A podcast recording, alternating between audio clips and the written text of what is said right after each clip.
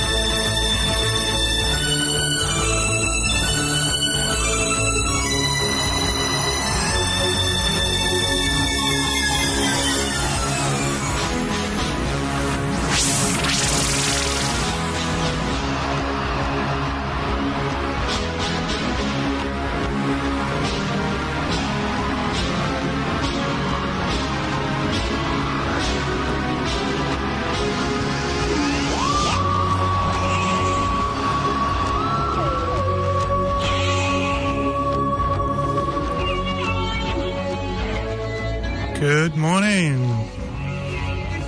Good morning, ladies and gentlemen, friends, colleagues.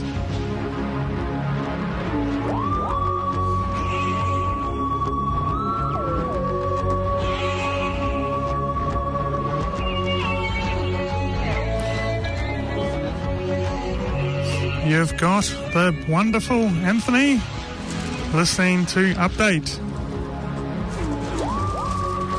bringing you the latest in technology, helping demystify that amazing world of technology. So quickly, text your friends, tell them to tune on in. Yes, ladies and gentlemen, thank you once again for tuning in to one oh four point six F M. You've got Update. I'm going to be updating you with what you need to know to get through the world of technology, stop you throwing your laptops against the wall and making so that those laptops are useful for you for a change. Wouldn't that be nice? So, yeah, thank you again for tuning on in. Uh, I'll give you the old website once again. So you can go to planet audio dot org dot n z forward slash update to get last week's podcasts. Uh, also, you can go to the website update dot chat and you can message me directly from there and give your, your crazy tech questions. Or you can simply um, give me an email. And that's um, hello at update dot chat. And, uh, yeah, or you can basically just find that website and leave a message on there through Twitter. Basically, if you want to find me, you'll find me. So isn't this cool? Finally, finally, God, that lockdown. Aren't we all lockdown overed? So a little bit unusual this show today because, quite frankly, wasn't sure what's been going on. We have to had to have this studio closed, so I haven't been able to bring you my regular show. So today's going to, um, because we weren't sure if it's going to be on the air, it's going to be just a substitute show for, uh, and then back onto the regular sort of rollout of all the cool tech stuff. But in a way, I like prefer these sort of uh, ad hoc shows because I get to um, sort of go off script, and uh, I'm pretty good at that. So, yep, thanks again. So you got my illustrious Anthony, and we're going to be going through all sorts of cool tech. So, um, and also, yep, send those emails through if you want, and I'm happy to give you all the, the answers. Um, got a few from last week, and uh, I'm sure if you want, we can um, try and get those today. And then, uh, yeah, So, Anthony, update. Um, just to let you know what today's show's going to be about a little bit, um, and then some feedback so that you sort of know what you're listening to. So, going to be talking a little bit about um, sort of more the electronics of um, what makes this computer age possible. Uh, also, I'm going to talk directly, so grab your C E O friends and your media buffs. I'm going to be talking about how New Zealand can get richer through technology, and even yourself, okay? So it won't beat around the bush. People like a little bit of money in their pocket, and so I'm going to get direct to how can we get richer as a country through technology, and how can you even get richer through technology. And that won't be, um, you know, I'm not going to be a friend and try to, you know, make it all sound like it's all, all you know, golden opportunities. No, I'm going to give you actual practical ideas to C E Os, to the country, to anyone who's in a position, pretty much anyone who's got a laptop who knows how to make a website. How can we really jump on this um, knowledge, the inf- information highway, as we used to call the internet, the information highway? And um, and and I can tell you now, it's not necessarily just by following, it's by being ridiculously bold and not giving up and pushing the boundaries of technology. And I'm going to get to that right after we hear a little bit about the old news of the world, as I always like to do in the morning, and then um, we'll go from there. Okay, so thanks again.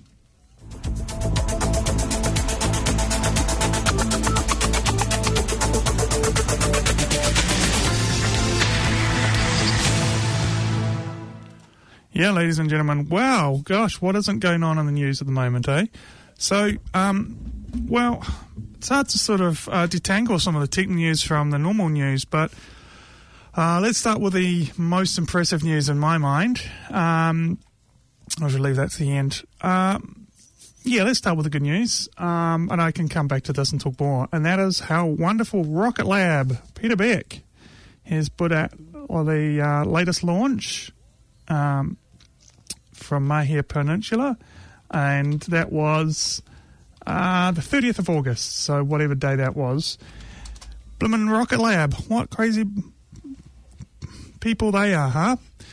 They've managed to get just such a great rate of success, and they've stuck their rocket up in space and, you know, absolutely flawless, shot it up, absolutely beautiful.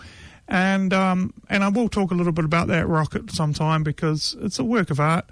And um, what they've done this time, which I really want this to be a conversation, so don't have the normal boring conversations you're having with your friends. Change the topic to guess what Rocket Lab did? What? They've set up their own blimmin' satellite. For the first time, New Zealand has joined the countries that created their own satellite and sent it spinning around their planet. So, yeah, drop your phones. Don't talk about um, Beyonce. Don't talk about your your car. Don't talk about COVID. Let's talk about Rocket Lab's new satellite, okay? So even if you're mid-conversation now, tell no, hang on, stop, stop.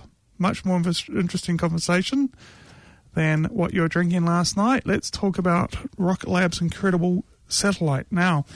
So what basically that means is Rocket Lab introduced themselves to the world as a means of propulsion for, to get satellites into outer space.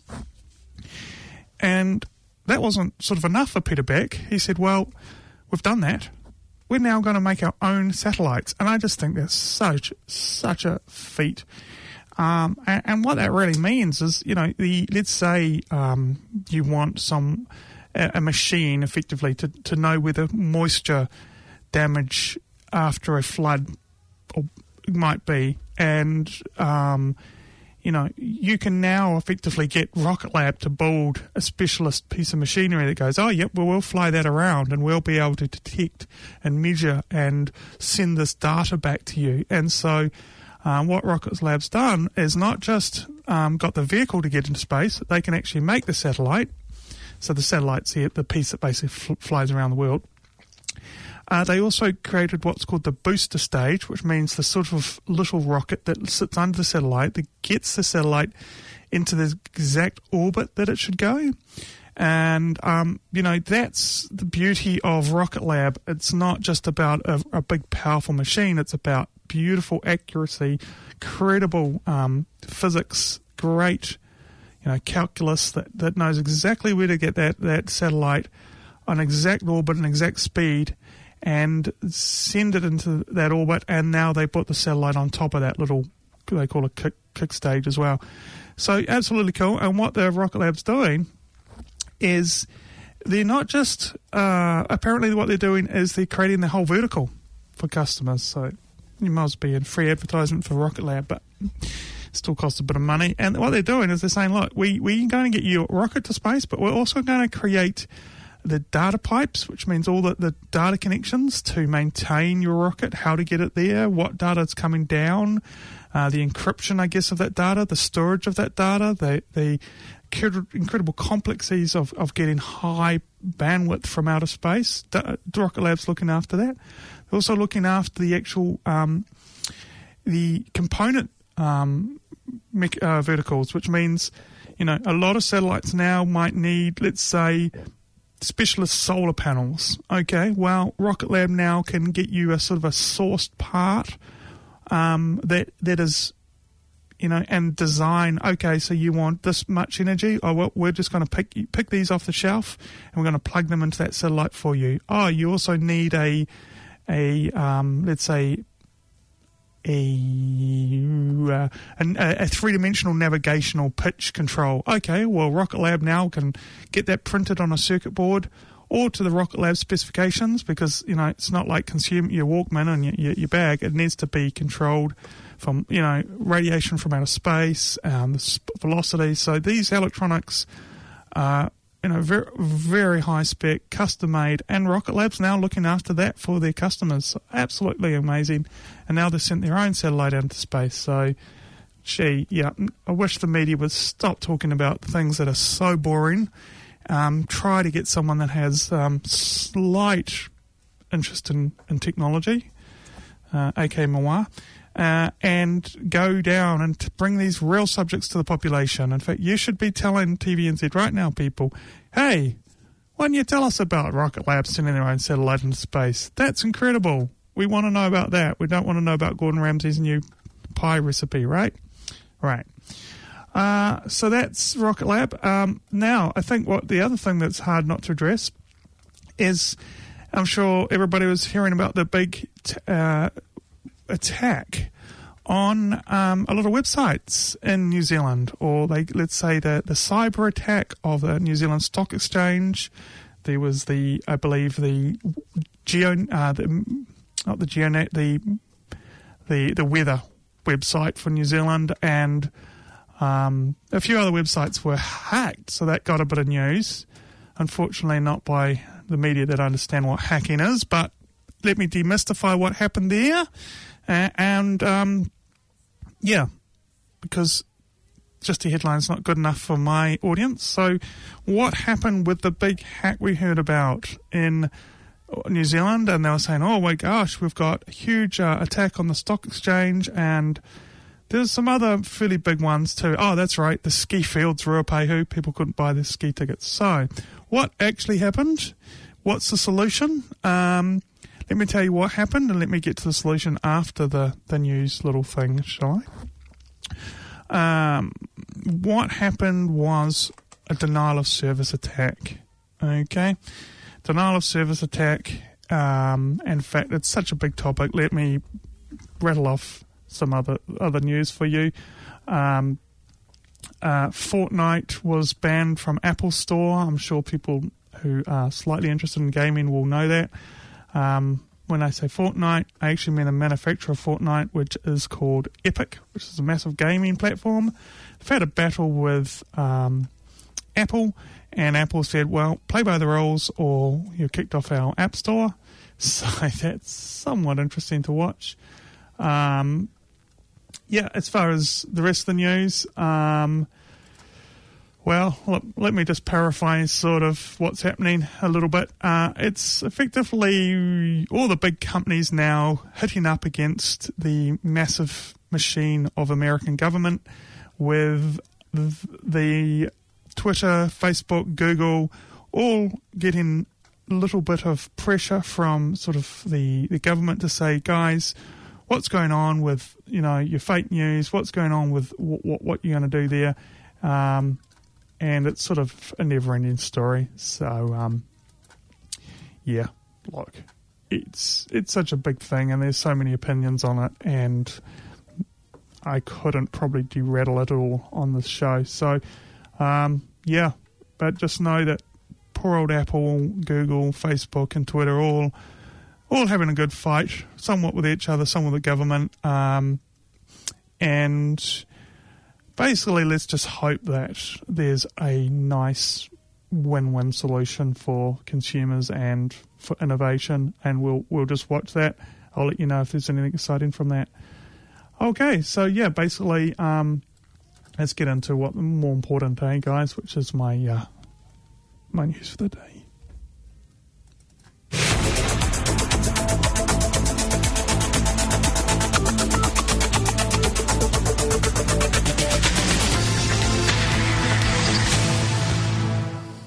Yeah, so again, Anthony Blomfield, update. Okay, update dot chat is my website. You can send messages on what you need fixed.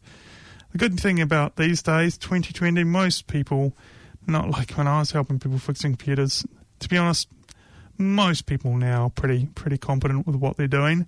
Um, and the only thing becomes more interesting is when you go off the sort of off the beat on your own on a computer journey where you might want to make software, then all the bugs of an operating system become a real pain. But if you're just simply, you know, t- tweeting and Facebooking and, you know, watching YouTube, um, ninety-nine percent of the time your computer performs pretty much without you knowing. But I'm um, certainly going to give you some tips on how to get, get through life.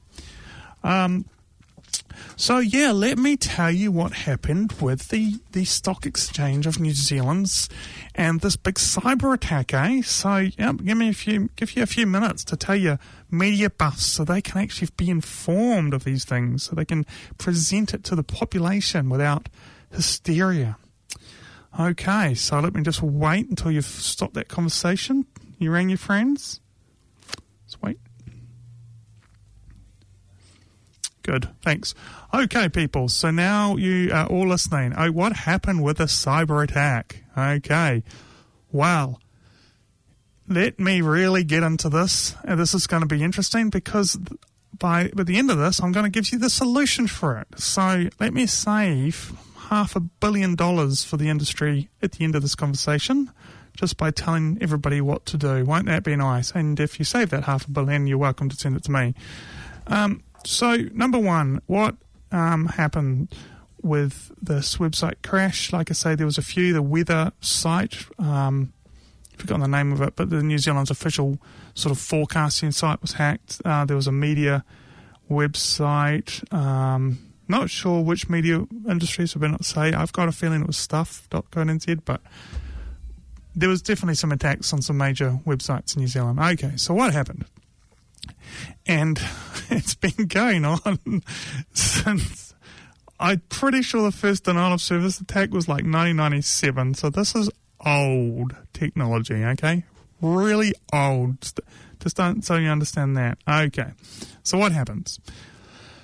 Okay. So whether it is a brilliant criminal organization or, a, you know, a government or a couple of bored teenagers that have bit sick of their Fortnite game addiction, which my experience often is the people behind these denial of service attacks, uh, had a lot of Red Bull and uh, wanted to do something fun. What happens? Okay, so generally there is now almost software that can be downloaded that sets up what's called a denial of service. But um, what basically happens, and I guess this is a somewhat, you know, more serious part or more complex part is um, hackers or malicious computer people, uh, geniuses, I would never do this, basically manage to uh, get a whole lot of normal people's computers um, or businesses to run a virus on them, okay? And they do this, it could be simply by people's website habits, and somehow there's a like a Trojan horse, or rather a, a hack that's been put into the, the web browser. Or it could be a malicious email that people sent and opened. Uh, it could be literally on a U S B stick. It could be software that you've downloaded and you haven't wanted to pay the license, so you got it free, but it's also got extra software built in in the background. Okay, so whatever, however this happens, it is pretty not hard for these people to effectively run a bit of software on someone else's computer. Okay, some of the computers are um, effectively receptive to this. In other words, they're, they're computers that are just almost open for being abused, and, and that's by a whole lot of computers setting up what's called virtual computers around the world. And these hackers, so they, they, they send these little scripts, little little um, software algorithms, okay, and they're running on all these people's computers, okay, and they're not big files, okay, so this is something that you could almost stick on a U S B stick and give to your friend and have a laugh because their computer becomes part of this botnet. And what happens is these little scripts start running Um, all around the world, or all around a, a, a, a sort of undefined area, and um, they start. They basically have to get to hundreds and hundreds of thousands of these scripts before what's called a denial of service attack becomes effective or a problem. And so the hackers, you know, they might run these denial of service scripts on, let's say, all their friends who play a game's computer, and, and then all their laptops. And then um, once they get up to, you know, thousands of these uh, computers running a script, which they call bots, um, the scripts are all synchronized to sort of wait for a particular time or a signal, okay? So it does sound quite menacing, doesn't it? But they're all running on all these computers, and let's be honest, most of them are Microsoft Windows computers because uh, very hard to get into an Apple, and Linux is pretty secure. So it's mostly your, your, your, your, you know, your beautiful Microsoft Windows, unbelievably hard to attack computer. Um, and they're all running. Some of them might be in an internet cafe that someone's, you know, you know, never really updated the software on. And so once they get to thousands of these, the sort of master node of the, the botnet will say, okay, guys, ready to attack. And it will send the website address for the attack to start. Okay? So, um, and this is where it's so sort of primitive but effective. And it seems the solution is, you know, easier than, it, it, you know, the amount of money we're spending to stop it. Basically what happens, once they get to thousands and thousands of these computers, the the signal is sent, okay, go to stock exchange dot gov dot n z. And um, at this exact time, ready, you know, let's say it's ten at night, and there's countdowns going on, and all these computers might be idle. Most people might just have them being charged on their computer, you know, on their charger at home without even knowing the computer's about to do something. Um, some of them might be, you know, virtual computers on a server for some old server in a, an old university building that no one's checked. But they're all ready, and then all of a sudden they go, okay, on three, two, one. And then all these botnet bots send, simply send to the website, let's say it's a stock exchange now, hey, Stock Exchange, tell me what you're doing. It's pretty much all it, all they do. Hey, Stock Exchange, tell me what you're up to. And every single one does it at the same time. Hey, Stock Exchange, send me your latest, uh, I don't know, share share results for Apple. Boom. And then the, the server, the little old server that some um, poor underpaid I T technicians had to put together in this weekend has gone, what? Okay, well, here's the results for Apple. And it says, you know, because the first botnet might be, you know, the first one might be a millisecond ahead of itself. Oh, here, oh, here it is, you know, Apple's a two trillion dollars company. Oh, friends should have listened to me about that, I can tell you that. Um, So, yeah, it's on the side. seventy-six dollars a share when I was working there. It's a one thousand dollars share now, but hey, don't worry. People will ignore me. Um, so, yeah, boom. And then the stock exchange computer goes, oh, well, here's the here's the share results uh, first bot. It's uh, four hundred dollars a share for Apple. Thank you very much. Now, you you know, because you're a legitimate computer that's asked me a question and I'm a server and, um, you know, I'm telling you what it is. It goes, oh, there it is, done my job. And then before it consider the computer can cool down, the next bot goes, hey, tell me the sh- share price for Apple. Okay, boom. And the next bot goes, bot goes, hey, tell me the share price for Apple. And the, and the computer goes, oh, well, it's this. And then, and then all it gets is thousands of these. So your computer's going, tell me the share price for Apple. And it's going, oh, it's this, it's this, it's it, it's this, it's this. And then, of course, it's going, hey, guys, you know... It's like, you know, it's like me when my friend's giving me pressure, you know. You know, we've all been in that situation. You have a thousand people asking the same silly question at the same time.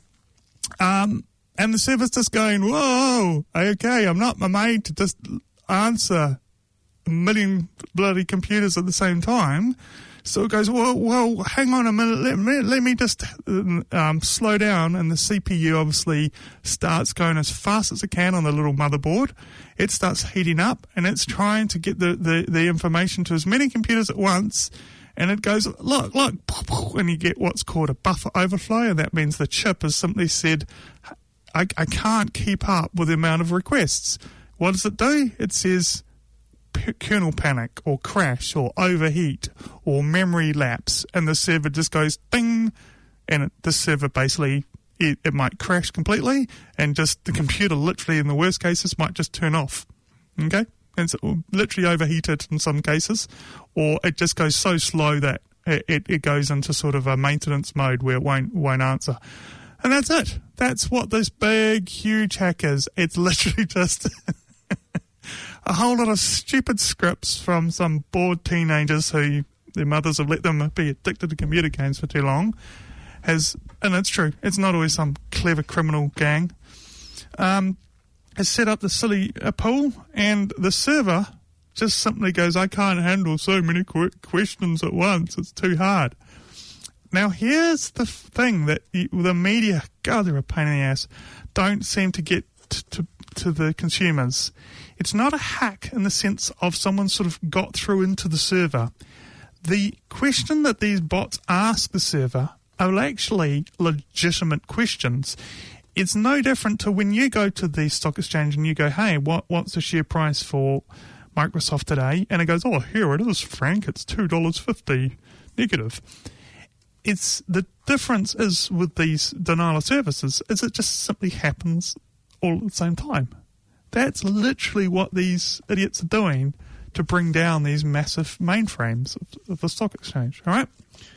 So, there you go. So, you know, now you're informed, people, okay? This is why you're listening to my show. So you're not listening to the hyperbole and sound bites and idiocy that you get on the internet or, well, rather, New Zealand media.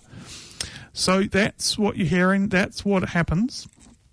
You're getting um, a whole lot of computers at once saying, what happened? Well, um, give me the stock exchange um, address, and then the computers simply can't keep up. It slows down. Okay. Now, a few things going on here. This this this is this is good. So number one is, well, obviously, some computers are designed to handle more people asking it things than others. So, give you an example. If you went on to Amazon dot com, I'm sure most people might have heard of that. I, I just had to Google it yesterday to find out who they are. They have an e-commerce site. You can buy your cheap plastic, you know, shoes. And they are designed for every single person almost on the planet to say, hey, Amazon, what's the price of this latest book? What's the latest price? And the, and the server, of course, Amazon, can handle answering that because it's the size of a football field. The New Zealand Stock Exchange is certainly designed for a lot of people to ask at the stocks, but it's not designed for hundreds of thousands at once to ask it what the price of the stock's price of Apple is. So, um, some servers crash quickly with a denial of service, and some servers take a long time to sort of slow down because they're, they're literally a larger computer. They're, they're more computers. It's a bigger data center. So um, that's why sort of, you know, your Amazon, you know, it's pretty hard to have a denial of service or someone like that. Same with Facebook or, or Google. Um, so what? So the people that are really uh, a, a threat are those sort of small to medium businesses that sort of designed to have a thousand customers a second, but no more than a thousand. Um, and it, and that's, fortunately, you know, New Zealand is pretty set up for that because, you know, we only deal, most companies in New Zealand who are dealing internally aren't set up for to be the size of an Amazon. So, okay, so then what happens? Okay, well, if those computers are set up to only take a few and then these botnets get bigger than that, they slow down, well then generally these company C E Os get fooled into spending millions of dollars to, um, to you know, have heaps of reviews. But um, there's a few things happening. Number one is this uh, vulnerability in these services is is sort of part and parcel of... Um, I should really know the guy's name. I'll try and remember it at the end of the show. The guy that almost invented the World Wide Web, if you will. And that's that the protocols for talking to these service, servers are quite simple. They're not um, that complex. And so a server simply responds to the command no matter who sends it. And so their web server is simply doing its job. It's there to say, you want to know the stock price of Apple? Here it is. It's not there to sort of say, ah, are you part of a botnet? And if you are, um, no, I'm not telling the, the price of Apple. Uh, they're just web servers. It's not, it's the technology that's sort of invented in the web server space. Whew. Um, like, it's certainly, you know, it's it's older than thirty years old. Well, you know, it's, web servers go back sort of thirty years, so, and in some ways they haven't changed a huge amount. Okay, anyway, that that's the, your web server, um, and that's what happens. So yeah, so that's your denial of service, and that's what happened with New Zealand recently with the stock exchange, um, and then what? Um, let me tell you what the industry is sort of doing to stop that sort of stuff. And then let me tell you my three dollar solution, the, the Kiwi number nine wire, number eight wire solution. All right. So what the industry's doing is they're simply, well, they, at the high end, they're literally creating a artificial intelligence neural network almost, well, certainly an artificial intelligence server that sits in front of a, a client's web server, and actually gets so much data from these botnets that the artificial intelligence can actually learn the pattern of who's asking it questions. And a little bit like a detective, you know, how you say, oh, I put two, to de- two, two and two together and I worked out, hmm, maybe I shouldn't say that to that person. Well, this A I machine doesn't just put two and two together, it puts sort of two trillion together. And it goes, well, I had, so this big A I computer, like again, sits in front of the client. So let's say, let's say um, the stock exchange goes out and goes, oh gosh, let's spend a, you know, one hundred million on a A I machine to protect us.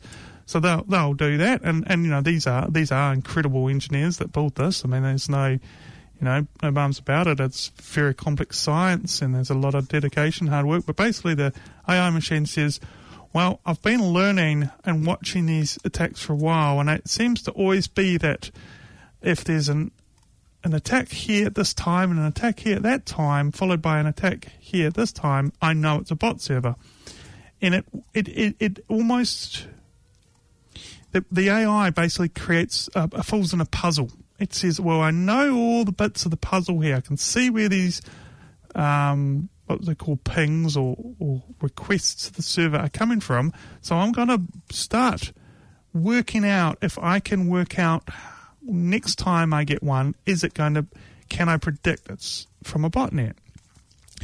And that's what these A I machines do. They they learn what's a botnet, and they, as soon as they detect, oh, you guys are all from a botnet, it starts basically protecting the server. Okay, but apparently they're only as good almost as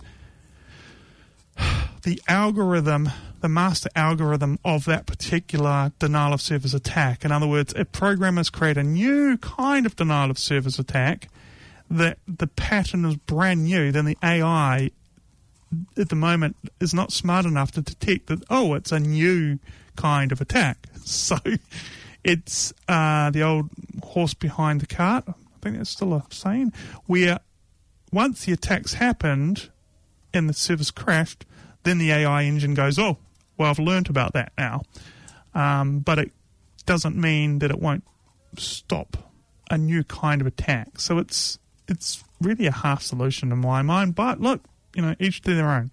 So that's sort of what's happening, okay? And you get what's called whitelisting and blacklisting. So in other words, some servers keep a record of all the bad computers that have spammed it and never let it talk to the server again. But let, let me tell you where the innovation really needs to happen, okay? Um, okay. So the main thing to understand, people, is that the World Wide Web and the Internet are really quite different things. And I, like anything technology, everybody goes will have their own little spin on this and try to, you know, argue me, argue this with me. But in reality, the Internet is fundamentally a different thing to the World Wide Web, okay? So the Internet itself is pretty damn reliable against any hack. It's nothing more than a directory solution for moving data around the Internet, and that uses a low-level protocol called I P. That's where you guys get your I P addresses from. So I P stands for Internet Protocol. And it has a um, a system where basically routers route data around the world um, in a non-linear way, in a matrix. In other words, the data doesn't go always through the same pipe. It effectively can split off and, and go to different pipes. And, um, you know, that was, it's a, that's an, we, you know, who invented the Internet? Well, you know, it was lots of different people, but basically that technology is pretty old and pretty reliable. Okay, and then so to move what we think of the Internet data around, they, they added a layer of what's called T C P, which is your, um, so you've heard of I P, T C P I P. So T C P, T C P is your Transport Connection Protocol, and that allows sort of not just data to move around, but sort of useful data to move around the Internet, okay? And T C P is this, basically this notion, you guys can handle this, but if low-level tech, it's good. T C P handles that level of communication through the Internet that's basically handshakes, which goes, hi, Jack, here's some data. Ah, oh, um, I got the data. And let's say the service called Sam. Oh, I got this data. Thanks. Here's um. the reply to say I got it, and it sends back data. So T C P sort of goes, I got the data, did you? Oh, good, well, here's some more data. Then on top of T C P I P, and this is where um, we get into web, the World Wide Web. Well, when, um, gosh, I should bring up this name. I'll try to remember it. Um, let's just go.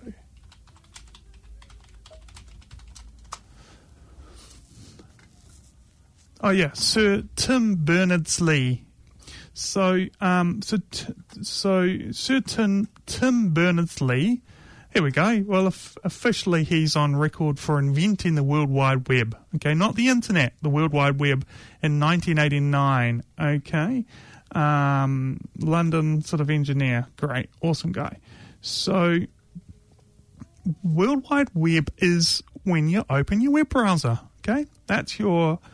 your Firefox, if you're a nerd, is your Google Chrome, if you're intelligent, or that's Internet Explorer. Um, no comment. And and what happens with that is you open it up and then you type in uh, a, a web address, right? Um, now that is a layer on top of T C P I P. It's a you could think of it as a tool that's used on the internet. Okay, the World Wide Web is a tool, and it uses a communication layer called H T T P, Hypertext Transfer Protocol. Okay, and then you get your H T M L website, right? So we all, well, that's what we're all familiar with, right? Most people, when they, they think of the internet, it's your, oh, yeah, www.apple.com forward slash, you know, how cheap is my iPod? Right. So that is literally just talking through a very, yeah, well, it's, it's using H T M L, and that's really um, Sir, Sir Tim Berners-Lee sort of invented that way of navigating the internet. And all it really does is it, it understands pretty simple text, um, images, and um, video, and displays them in a web browser, okay? Now, when he invented that, eighty-nine, so it's a while ago, he didn't really envision every single permutation of what would happen in the future. So when he made H T T P, he didn't put in a huge amount of communication protocols into two servers talking to each other. In fact, I'm pretty sure the first protocol for a website to get a website, let's say, so let's say it's an apple dot com in nineteen ninety-one, your web browser literally just goes apple dot com and it sends a command called get, G E T, get. And then the web server just goes, well, here's apple dot com and you said get, and it just spits out the entire website of Apple. No questions, nothing more, here it is. Right. So that's why web servers are somewhat vulnerable, because it doesn't matter who tells the web server the command get, the web server responds. So if there's a million botnets and they all simply say get, then the stock exchange just goes, oh, you said get, so here I go. Dun, dun, dun, dun, dun, dun, dun, dun. Oh, I'm crashed. So that's um, somewhat of a limitation with your uh, with the technology of web, web of websites. Fantastic. Um, be lovely to see some of our geniuses at Auckland University look at H T T P to see if the community could um, effectively modernise the protocol, so it's not just get, but it was sort of get and who are you? Um, and and some innovation there. Now, so so yeah, so that's your web page, and that's your get. And I'm just going to say a little bit more. That's right. So he also, uh, believe, I'm just pretty sure. I better not say anything about this guy that I don't know for sure. That's fine. Um, so that's your web page. Now, it's fast. It's just a simple sort of get command, and it all pops up on your screen. But it's not smart. So that's where people like Apple, you know, computer scientists in my mind, and Google, real computer science, said, look, we're not going to be happy with just a website for our customers to interact with the internet. And people don't realise this has happened, but it's happened in a beautiful way, and it's quite subtle. But now, most people, they communicate through the internet. They communicate through what's called a client, okay?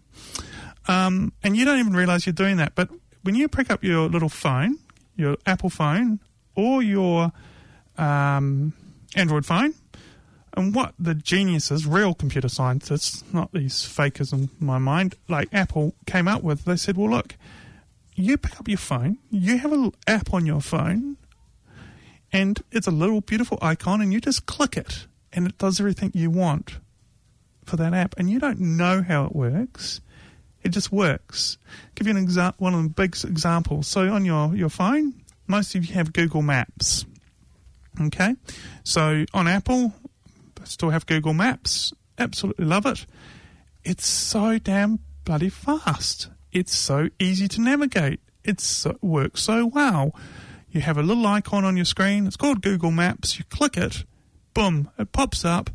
So fast, so easy, so integrated, knowing where you are, knowing where you've been, knowing what food shops are open, knowing how quickly to get to the quickest food shop. um, being able to order a taxi. Ugh, how can we not live without Google Maps? On your phone, right? We're all used to this. Now, the beautiful thing about that, and so many of these apps, these are not anything really to do with the World Wide Web, okay? Apple are way too cool for that. It's a client. It's an actual application, okay? So this is a term quite common, you know, computer science. It's a client. It's not the World Wide Web. It uses the Internet protocol, so it's, it certainly uses the Internet, but it doesn't use the World Wide Web.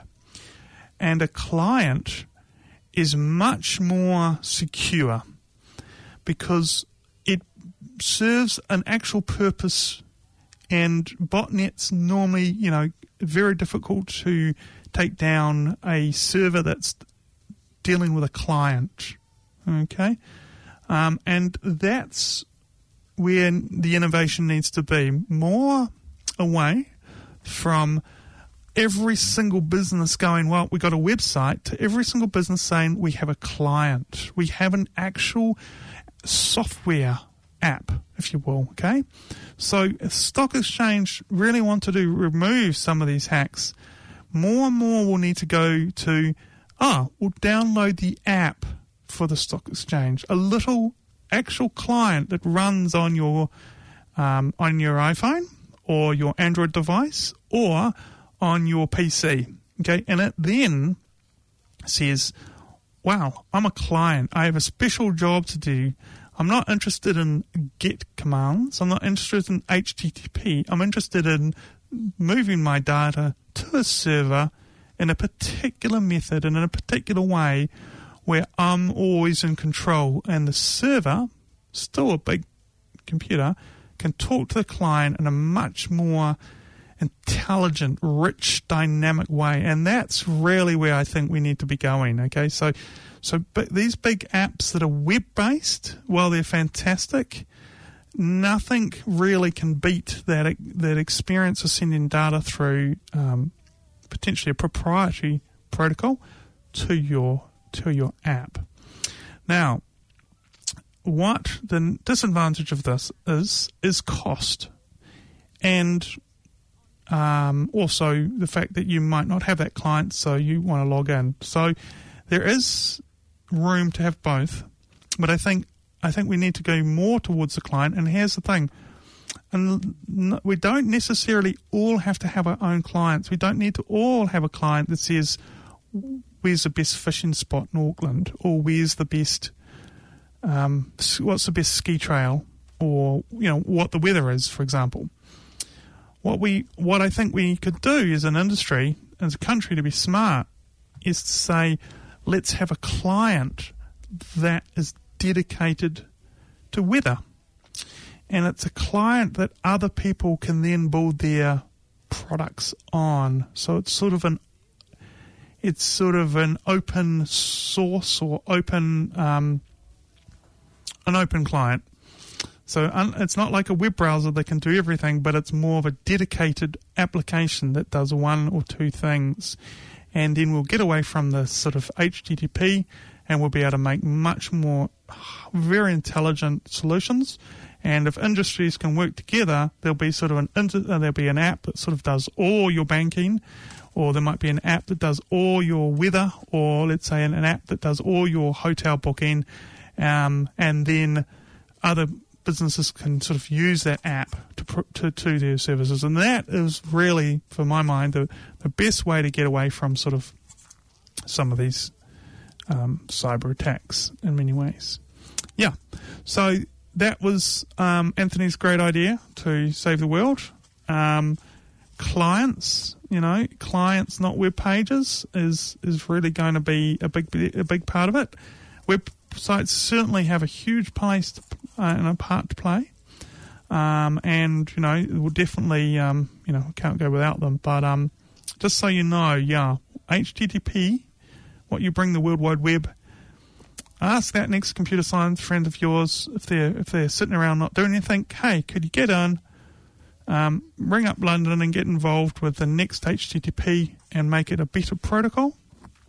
Um, there is um, some third-party solutions that have that that do protect from these denial of service attacks, like a um, excuse me, like um, Cloudflare, for example, and they um, effectively can be, you know, most companies now will probably use one of these anyway, and they are basically a whitelist, blacklist, and the ability to sort of protect the server if it's been hammered from particular machines consistently. Then the the, the Cloudflare will say, hey, hey, slow down, or I'm not going to talk to you, and there and let through traffic that is good to the server. So that's sort of, you know, definitely a fairly cheap solution for most businesses as well.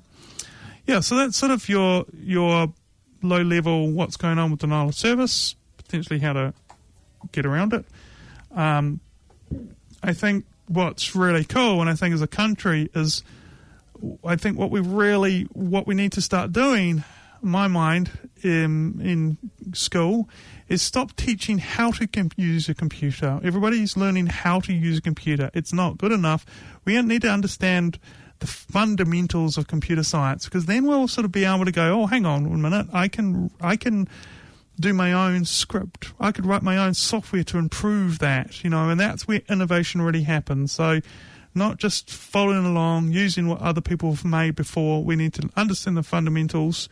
Um, even software programming languages, to be honest, they are great, but unless you have the fundamentals of what's going on, um, you're still going to end up with the same products as we've seen a thousand times. Yep. Um, yeah, so that's a little bit interesting, isn't it? Pretty pretty right into the, the nuts of of your denial of service attack. Probably went longer than I should, but, you know, that's that's me and my passion.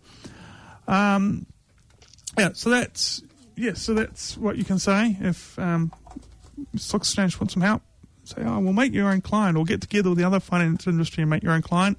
Use Cloudflare. Um, and then, of course, lastly is, well, there are better servers than others, but, you know, any company, th- these big companies who are attacked, they would already have their I T engineers already know this, but I can just tell you now, there are, at the moment in the industry, there, there there's about four what's called web servers. One's called Apache, which is the most common. One's called Microsoft I I S. One's called uh, NGINX, um, which is a little bit more robust um, for denial of service attacks, and one's called, uh, the latest one now is called Lightspeed. And so potentially looking at, if you are a small business and you can't afford sort of Cloudflare or A I solutions to protect from denial of service, ask your team to consider if changing their web server might be a solution. Simply going to NGINX might allow you to um, better protect yourself because it's more advanced. Uh, so that's pretty much it for, for me today. Um, good things to think about. So good to see, once again, Rocket Lab do some cool things. Um, don't be scared about denial of service. Realise it's a sort of primitive, annoying attack. Uh, sort of more like having your younger sister and all her friends at once ask you, you know, can you borrow the car or something, you can't answer them quick enough. It's sort of a childish, silly attack, but, you know, we have to deal with it. Um... Try to ask those computer tutors of yours to get to the nitty-gritty of what's going on so you can actually be informed.